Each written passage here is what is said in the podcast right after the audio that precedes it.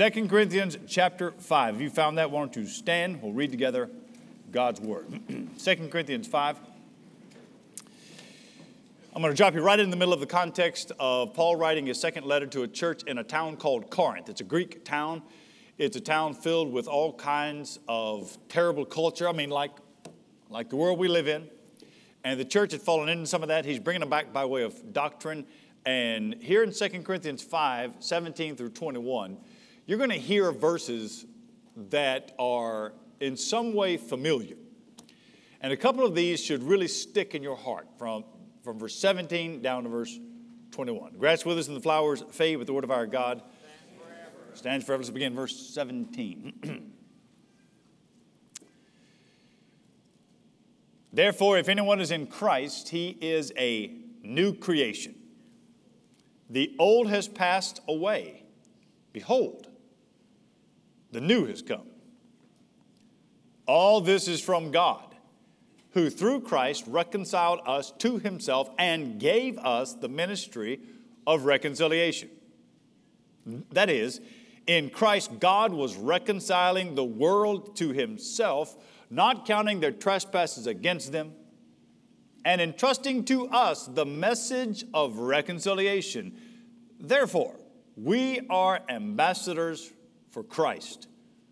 God making his appeal through us, we implore you on behalf of Christ, be reconciled to God.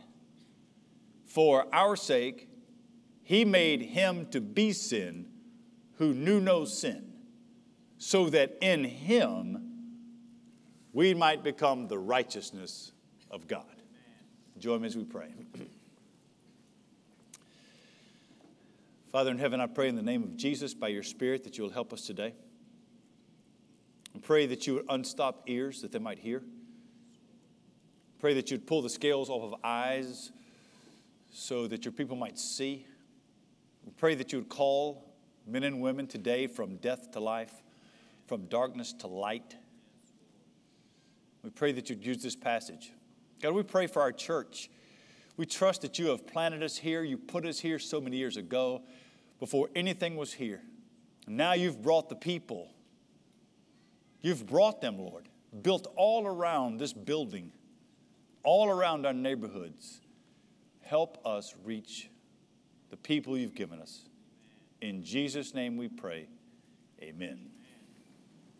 You may be seated. A childhood accident caused Elizabeth Barrett, who would be Elizabeth Barrett Browning, childhood accident caused her to spend most of her life as a semi invalid. Because of her condition, because of her frailty, Elizabeth Barrett Browning's mother, and, and especially her father, you know how dads can be. Her father was a bit overbearing, overprotective, so much so that when she fell in love, with Robert Browning, the man she would marry, when she fell in love with him, her parents forbade her from seeing him. When she decided to marry him, her mom and especially her dad disowned her. In fact, her father's approval was so upsetting that in 1846, Robert and Elizabeth Browning sailed for Italy. She would live her life exiled in Italy. Elizabeth Barrett Browning lived out the rest of her days stripped of the love of her family. And although her mom, and especially her dad, although they disowned her, Elizabeth never gave up. She wanted a relationship with them. So almost weekly, she would write a letter to her mom and dad every week and those letters are filled with, with love and affection and a, a pleading for reconciliation. In all of those years of her writing, her parents never responded, not even once. One afternoon, Elizabeth Barrett Browning heard a thud at the door and she went to the door. And there was a box on the porch that the postman had left. It was from America. There inside the box were 10 years worth of letters that she had written to her mom and dad, and not one of them had been opened. Today, you can find those letters. Today, those letters of Elizabeth Barrett Browning are some of the most beautiful examples of classic English literature in existence. If only her parents had read Elizabeth's message of reconciliation, they could have been spared a lifetime of heartache and estrangement. Now, in somewhat the same way, God has written a letter of reconciliation, a message of reconciliation in Christ. And He has made us, you, He has made us the messengers, and He'll call us ambassadors and missionaries of the gospel. So here's what I want to do today. Today, I hope to use this passage to call you to live your life on mission for Christ. There are people all around this church, there are people all around each of us, there are people around where we live, where we work, where we go to school that are living in soulless agony because they don't know that they can be reconciled to God. And you and I have the key to unlock their joy in the gospel of Jesus. So, what I'm hoping is that you and I can put our hand to the plow and open our mouths. Why? Because the message, the message of the gospel is reconciliation. Beautiful word, reconciliation. So let's take the next little bit, few moments together, and let's just go through the passage. Let's pull out a couple of points and see if we can make some application. Here's the first point. Number one, our message is driven by hope. Our message is driven by hope. The Christian message is not a message of condemnation, the Christian message is an announcement of hope. Let me show it to you in verse 17. Let's start there. It's over. Verse 17 is overflowing with hope. Paul writes, Therefore, if anyone is in Christ, stop right there. If anyone, there's, there is no sinner, there is no sinner too far gone. There is no heart that's too hardened. There is no person too lost. There is no neighborhood too bad. There is no family too busy. There is no wall too high, no barrier too far, no chasm too deep. There is no sexual sin too twisted that the cross of Jesus can't overcome it. If that's the case, then I have great confidence when I go to speak to someone.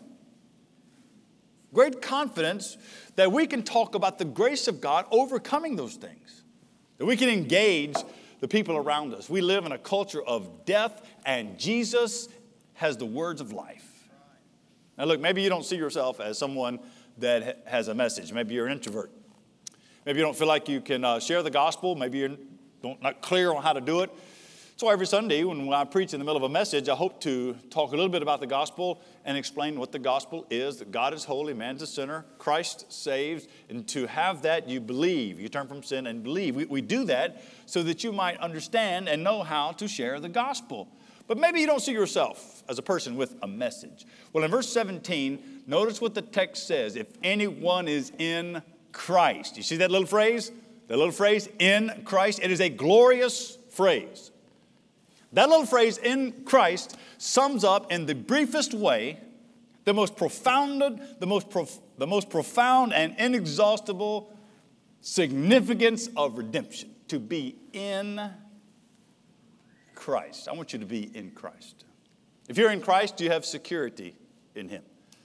In Christ, you have security. And he, that means, when I say security, what I mean is that, that He has borne on His body the judgment for our sin. You are not judged for your sins, Christ has been judged for your sins. At the cross, at the cross, your sins are forever forgiven. You have been made free. There's great security in that. When you are in Christ, you, realize you have great acceptance. That God accepts you not because you're such a good person. You're not. You're a bad person. Welcome, Hickory Grove. You're a bad person. Somebody, please don't tweet that. You're a bad person. We have acceptance in Him. You see, the, the Bible teaches that there was there's only one person with whom God has ever actually been well pleased with. Only one, Jesus Christ. That's we'll even say. There's been only one perfect person, Jesus Christ. That's true, but that's not to say that we aren't perfect. That's not why we say that. We say that because it is His perfection. It's His perfection that gives us our acceptance. You see, when you are in Christ, you are covered in the righteous, perfect life of Jesus. So God accepts you not because He's so kind and He just accepts sinners. No, God accepts you because you are in the righteous one, Jesus. We have acceptance in Christ. Not only that, we have assurance, have assurance in Him. The Bible teaches that when God raised Jesus from the dead, I wonder why, why do we go to church on Sunday? We do so because Jesus was crucified on Friday. He kept the Sabbath on Saturday in the tomb completely. And, and now our Sabbath is in Christ. And on Sunday, the first day of the week, God raised him from the dead. So why we go to church on the Lord's Day, Sunday. There is great assurance there. When, when God raised Jesus from the dead, he promised that you will be raised from the dead. This is the hope we have when we go to preach a funeral. It's, it's what we say. It's what we say when we baptize people. I hope you listen to the formula. All of that is done on purpose. When a pastor is baptizing someone here, you're in the baptistry, we will say something to the effect of buried with him in baptism, in him, you see, who died in him, raised with him to walk in new life. We have assurance in him. Well, not only that, verse 17 tells us that, uh, that we rejoice in him. We rejoice. That, that being in Christ is not a burden, it is having our burdens lifted. We rejoice in him. Look what the text says in verse 17. It's, it's unbelievable. Therefore, if anyone is in Christ, he is a new creation. The old has passed away, which is remarkable, but I want to call your attention to the word behold. You ought to circle that word, behold. The, the text says, The old has passed away, behold, the new has come. It's like Paul was writing it and he's overcome and he just sits back and thinks, Can you believe this? Can you believe that how I used to be, the things that I did and said, the person that I was, it's not that I've just gotten better, it's that that's gone. And Paul says it's unbelievable, but something new has come. It's an exclamation. It has this, uh, if you're reading it, it has this un, unmistakable, spontaneous feel of joy. It, it's, it's like he's overcome. It's like he just has to say, This is so good. Now, you take verse 17 in your Bible, you ought to put your name by it. You ought to put your name by verse 17. 2 Corinthians 5 17. Verse 17 is the biography of every Christian. This gives us, you are the re- this gives us a message of hope. Your life is evidence that there is hope. Our message, driven by hope. I'm going to give you something else to consider. Here's the second thing our message is founded on grace, on grace. So it's driven by hope. We, are going down the road with hope. Verse 18 tells us we, we build it. The message is, is built, it's founded on grace. Now, here's what I mean. If you're a guest with us today, you're hearing some of this for the first time, you thought Christianity was this weird legalism, you have to just follow all the rules. Look, God has given us His law. God's law is there for our good. God's law tells us how we ought to live. God's law binds our conscience. God's law restrains us. God's law tells us where we sin. God's law is useful, yes. God's law doesn't save us, though. God's law shows us we need saving. That's what it's there for. It's a tutor to say, hey, look how much of a sinner you are. You need Christ. And so our message is built on grace. Notice what the text says in verse 18. See what Paul says? All. Just, just read it. All this is from God. This is God doing it. God is the initiator, God is the finisher of our faith. Reconciliation in Jesus comes from God, it returns us back to God. If you read the Bible, you open up Genesis, page one, and you start there reading, you see God and His goodness creating everything, including man and woman. He names them Adam and Eve. He creates the man and a woman in His image. The woman is created in the image of God, the man is created in the image of God. They are put together in this perfect place called the Garden of Eden. It's a perfect, wonderful place. The, both of them, they are without clothing. They don't need it. It's not that cold. The Garden of Eden is perfect. But in that garden, something happens that Adam and Eve fall into sin. We call it the fall. They sin, and immediately they know something's wrong. They cover themselves.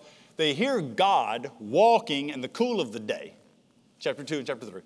God walks in the cool of the day, and, and this is what God says Where are you? He came looking for them, knew they had fallen into sin. And from that point to this, God has been seeking. God is seeking restoration.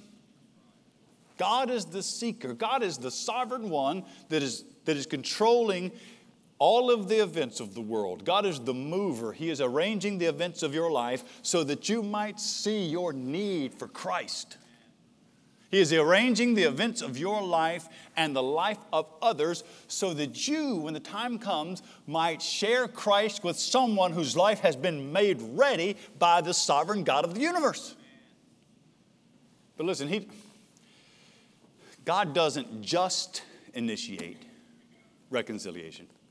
He doesn't just start the process and see if you'll. God initiates reconciliation, God completes reconciliation. Let me go back to verse 17. Man, I'm not getting very far, am I? Let's go back to verse 17. Should be going, going the other way. I'm back up. Verse 17. There's something I forgot back there. Let's go back to verse 17. One of the great promises of the Bible in verse 17, there is power in this verse. When, when you come to Christ, you are made new. Therefore, if anyone is in Christ, he is a new creation. As if you didn't get that, the old has passed. Behold, I can't believe it, the new has come. And you'll notice the text says that God, God does that. Verse 18, God does that. He transforms us, He, he changes us. God reprograms you. Verse 18 is a great word. It's a beautiful word. The word reconciliation is a beautiful word. You got to love the word reconciliation. In, in this passage, from verse 18 to verse 21, Paul uses it five times reconciliation, reconciliation. It's one of the most beautiful words to describe what it means to become a Christian. And there are several great words to describe becoming a Christian. One of my favorite words is the word justification. Justification. Justification is the courtroom language. It's the understanding that God is the ultimate judge. We stand before God, who is the judge. There we stand under the sentence of guilty. The verdict is guilty. We stand there guilty. There's no getting around it. We committed the sins. We are guilty before God. The Bible says that the wages of sin is death. The punishment for our guilt is death. That's true. But the gospel says that Jesus Christ came and he lived perfectly but not only that, he comes and takes that sentence, stands in front of us, and receives the condemnation, all that goes with it, and the sentence of death fell on him at the cross. And because of that, we received his righteousness and we are justified. It's a beautiful word. Not just justified, I, love the word uh, sanctification. Sanctification. Sanctification is not in the courtroom, sanctification is in the temple. It's in, the, in it's Old Testament worship. Sanctification has to do with the sacrificial system. God is holy, and we as sinners cannot approach his holiness to go into the temple the priest must be sanctified. That sanctification happened through blood sacrifice. So, all of the animal sacrifices in the Old Testament are foreshadowing of what Jesus Christ would once and for all do at the cross. And so, sanctification would happen when blood was shed. The Christian is sanctified when Jesus Christ shed his blood on the cross, and it is through that blood that we are cleansed and made holy to approach God. Sanctification, justification, sanctification. I love the word redemption. Redemption is a real earthy word. Redemption takes us not from the courtroom or the temple, not a church, but redemption takes us down to the back alleys where the slave market is. Walks us down there, and there we see ourselves stripped of our clothing, filthy, nasty, chained up. Nobody knows our name, and there we are, slaves. Slaves. That's what sin does. It enslaves you. There you were enslaved, and God comes and sees you there. There's nothing, you have nothing to offer him. God comes and sees you in your enslavement and decides to put his love on you, to love you. Nothing about you made him love, he just loves you. But to get you, he would have to pay a high price. That price is the life of his son Jesus. Jesus Christ dies on the cross to purchase, to redeem you. It's a beautiful word. God redeems you, He takes you out of the slave market. He cleans you up, puts clothes on you. The, he clothes you with the righteousness of Jesus that makes you part of His family and brings you home. It's adoption. Adoption is another great word. Adoption it means we were orphans in the world. we, we're without hope. This is what's going on outside of, outside the church. Look, people outside the church are not our enemies, they're our mission field. They're not our enemies. This culture is not, be careful of the culture war. Yeah, we war against it, but we war against a culture and not people. Because our people are, are, are orphans in this world without hope. And, and by the, this is where we were, and by the life and death and resurrection of Jesus, what happens is we are made children of God. We become the family of God. We are His family. Every one of those words is a wonderful word to display what it means to be a Christian. But reconciliation, that's in a whole different category. Reconciliation is, is, is, uh, is it's family language, it's friend language, it's, it's affection. You see, we all were enemies of God because of our sin. Enemies of God. You, may, you don't have to hate God in your heart to be an enemy of God, you just are enemy of God. We neglect recognizing His good hand to all of those things that break His law. And the Bible says that God was dreadfully angry that we had treated him such. And the truth of the matter is that it's not us that are the offended party. God was the offended. He's the one that had been wronged. And yet, although he is the offended party, God has taken the initiative. He has crossed the divide. He has solved the problem. And because of the cross, you can go from being an enemy of God to being his friend. A lot of people ask the question what kind of God sends people to hell? And that's the wrong question. It sounds good, make a headline, it's the wrong question. Better question is what kind of holy God would let sinners live?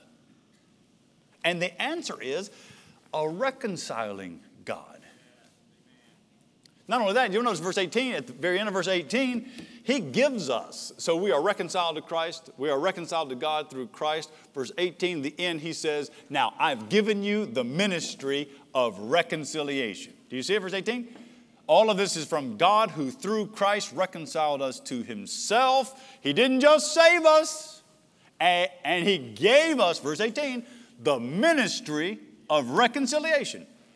Look, brothers and sisters, Hickory Grove, There is no ministry, there is no service to our community more urgent than the ministry of reconciliation. There's, there's nothing more urgent. There is no, we're going to do ministries this, look, this week, uh, this month, I should say. In the middle of the month, we'll do mercy ministries. Those are there to earn us the right to do the ministry of reconciliation. So we can share the gospel of Jesus. They're not an end in of themselves. That, that takes us to the more important, which is the ministry of reconciliation. When we do trunk or treat coming up at the end of the month, that is not just so we can get people on the parking lot and they can have candy in a safe place. This is not primarily for safety. This is so that the people living around this church, now look, God has brought the nations to our back door. And we've got the chance to have people come on this place so that we might have an opportunity to share the ministry of reconciliation. Brings me to my third point. I got to move quickly. I talk fast, but not as fast as Kyler, do I? Take some small comfort in that. All right, number three. number three. Our message, our message is a clear one. Our message is a clear one. Look at the message. So 18 is a statement, 19 is the explanation. 18 is the statement, 19 is the explanation. Verse 19 is our message. That is, in Christ, God was reconciling the world to himself, not counting their trespasses against them, and entrusting to us the message of reconciliation. Pay close attention, verse 19. In Christ, God was reconciling the world. Look how broad, look how broad that is.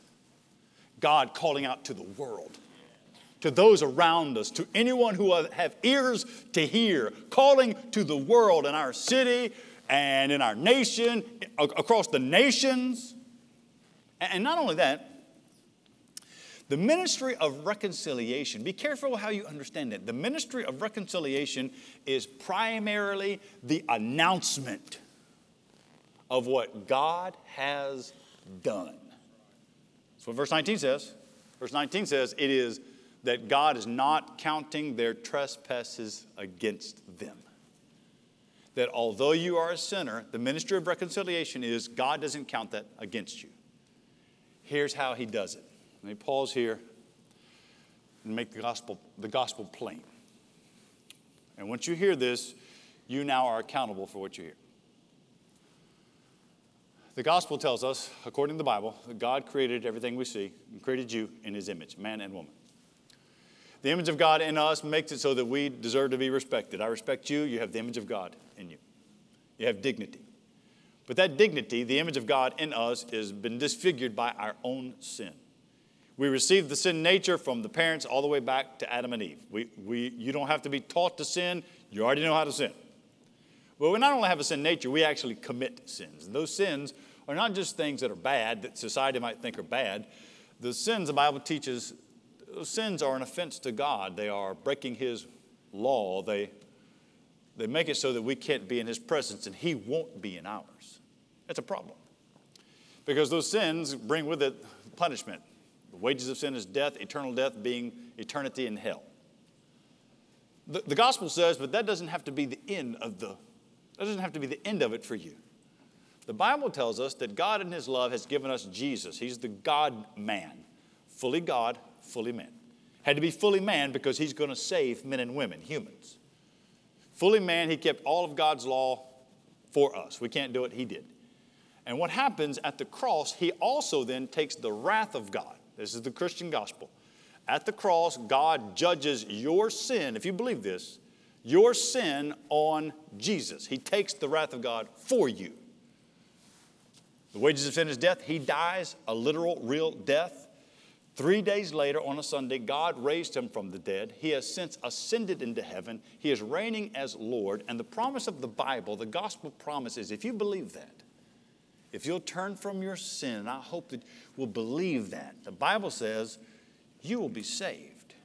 And verse 19 says, if you already are a Christian, He has entrusted, He has deposited in you the message of reconciliation. Verse 20 says, you see it? Verse 20 says that we are ambassadors. Do you see that? Therefore, we are ambassadors for Christ. Ambassadors. I mean, not just, not just we're working for God, we, we're not just on behalf of God, we represent. That's what an ambassador does. If the church is the embassy, and you as an ambassador, you leave the embassy, you take the message from King Jesus. Verse 20 says that it's so close. It's, I, I don't know what to do with verse 20. It's worth you looking at it and thinking about it, meditating on verse 20, that God makes his appeal through you. What an odd verse. Therefore, we are ambassadors for Christ, God making his appeal through us. And here's the appeal we implore you, on behalf of Christ, be reconciled to God. There's, there's a lot here in verse 20. It's amazing that God that God speaks when you share the gospel. It's amazing to me. If that's the case, then, then we have an obligation. We have an obligation to faithfully and precisely proclaim the message deposited and trusted in us. We've got to clearly be able to say the holiness of God, the sinfulness of man, the saving power of Jesus Christ on the cross, the need for repentance and faith. We have an obligation to faithfully and precisely preach that. Here, another obligation from verse 20. We, we must have a deep concern. How hard hearted do you have to be to look at people and not think they're going to hell? I mean, if we actually believe people are going to die one day and go to hell, how can we not have a conversation that's uncomfortable? There's a deep concern, verse 20. The end of, of verse 20, you just hear him and just, I implore, you see that in the verse 20? I implore you, I beg you. If you're not a Christian here today, I, I want to beg you to at least consider to be reconciled to God through Christ. You've heard the gospel. God will save you. God, loved, God has given us Jesus. He loves you. And I implore you on behalf, that's, that's the tone of this of Christ be reconciled to God. There's an urgency. That's why we take a month. That's why we're taking a month just to think, to concentrate, to remind ourselves that as the church, you are an embassy of the King. As an individual, you are an ambassador of the King. We have a message to deliver. Our message is driven by hope. Our message is focused on grace. Our message is a clear one. I'll say one more thing and I'll, I'll be done. Number four. Our message is the glory of the gospel. The glory of the gospel. Verse 21. I don't know, I don't know how else to put it. Verse 20 is so magnificent. There, there is, in the whole Bible, there is no sentence more profound in all of Scripture than these 15 words. In 15 words, Paul has set forth the gospel of reconciliation in all of, his, of its mystery and wonder. In fact, that's how I'll close. Let's just go through it. Join me there. Verse 21. You just keep looking at verse 21 for our sake. You understand that God loves you, right? That He came after you. For God so loved the world, for our sake. There is, there is grace. There is God pursuing you, not you pursuing Him, for our sake. He made Him. He did it. God did this. This is God coming. This is all of grace. The text says that He made Him to be sin who knew no sin, the perfect one, Jesus Here's the great exchange. You can put it beside in the margin if you like. The great exchange where Christ takes our sin, gives us his righteousness, right here, verse 21. He made him to be sin who knew no sin. That means that, that he would be counted as the focal point of all of the accumulated sins of all his people across all of history. He made him to be sin. Why? So that there's a cause there. So that in Him, come to Jesus, this is what happens. In Him, we might become the righteousness of God. Brothers and sisters, here is the glory of the Christian gospel. Here, here, here is the reason. Here's the reason we are on mission. We are ambassadors for Christ. God making his appeal through us. We implore you on behalf of Christ, be reconciled to God. Do you join me as we close our time of preaching today? A time of commitment and prayer, won't you bow your heads with me? I'd like to have uh, this song be an invitation. I'd like to make it a three part invitation. The first is this. This morning, if, if you're here and you've heard this and God has moved in your heart, you realize you need to be reconciled to God. You want to be reconciled to God. We're going to stand and sing in a minute, and when we do, I'm just going to ask you to come forward right down here. Our pastors are here. You'll, you'll find the probably over to my right. Find one of the pastors and say, I, I need to talk about this. For some reason, if you're not comfortable with that, uh, they'll be in the lobby after church. We need to talk about what it means for you to be reconciled to God. Another part of this invitation is that you, you hopefully have, have got in your mind someone, someone you need to have a conversation with. You need to share Christ with.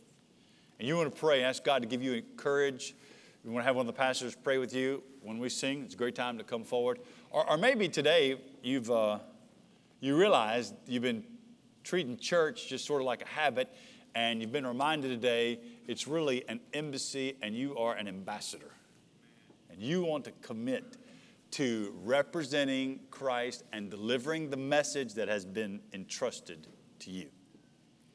Father, we thank you for the grace you give us in Jesus. Thank you for the chance to worship. Thank you for calling us. We pray that you'd find us faithful. We pray you'd find this church faithful, that we would serve you, that we would speak, that we would open our mouths to speak the gospel. Thank you for reconciling us. Thank you for giving us the ministry of reconciliation. It's in Jesus' name we pray. Amen.